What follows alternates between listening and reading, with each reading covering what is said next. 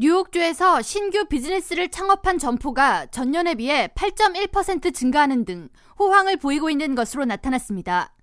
미 상공회의소가 최근 발표한 전미 중소기업 창업 현황 보고서에 따르면 2023년 뉴욕주에서 새로운 비즈니스로 문을 연 점포는 총 31만 3,481개였으며 가장 많은 점포가 개업한 곳은 브루클린 지역으로 지난해 총 5만 2천여 개 신규 기업이 브루클린에 매장을 오픈했습니다.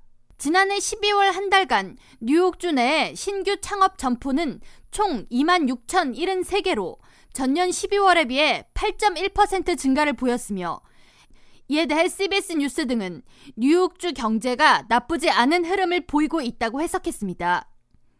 상공회의소 측은 지난해 전미에 걸쳐 총 550만 개의 신규 비즈니스가 창업을 이뤘으며 이는 기록적인 수준이라고 전했습니다. 이에 대해 뉴욕시 소재 경제분석 비영리 단체 Grand Street Business Improvement District 수석 연구원 야즈 만사이는 팬데믹 기간 창업을 미루면서 오픈 기회를 노렸던 여러 소상공인 그리고 중소기업들의 개업이 이어지며 신규 점포 수가 크게 늘었다고 분석하며 특정 지역에 일시적으로 창업이 몰릴 경우 주민들의 관심과 방문 수가 늘어 새로운 상권이 형성되고 주변 지역 역동성이 함께 증가하는 긍정적인 현상으로 이어진다고 해석했습니다. 한편 상공회의소의 보고서에 따르면 뉴저지의 경우 지난해 신규 창업 건수가 16만 996건으로 전년인 2022년 15만 4,804건보다 4% 증가했지만 지난해 12월 창업 건수는 12,842건으로 전년에 비해 1% 감소하는 흐름을 보였습니다.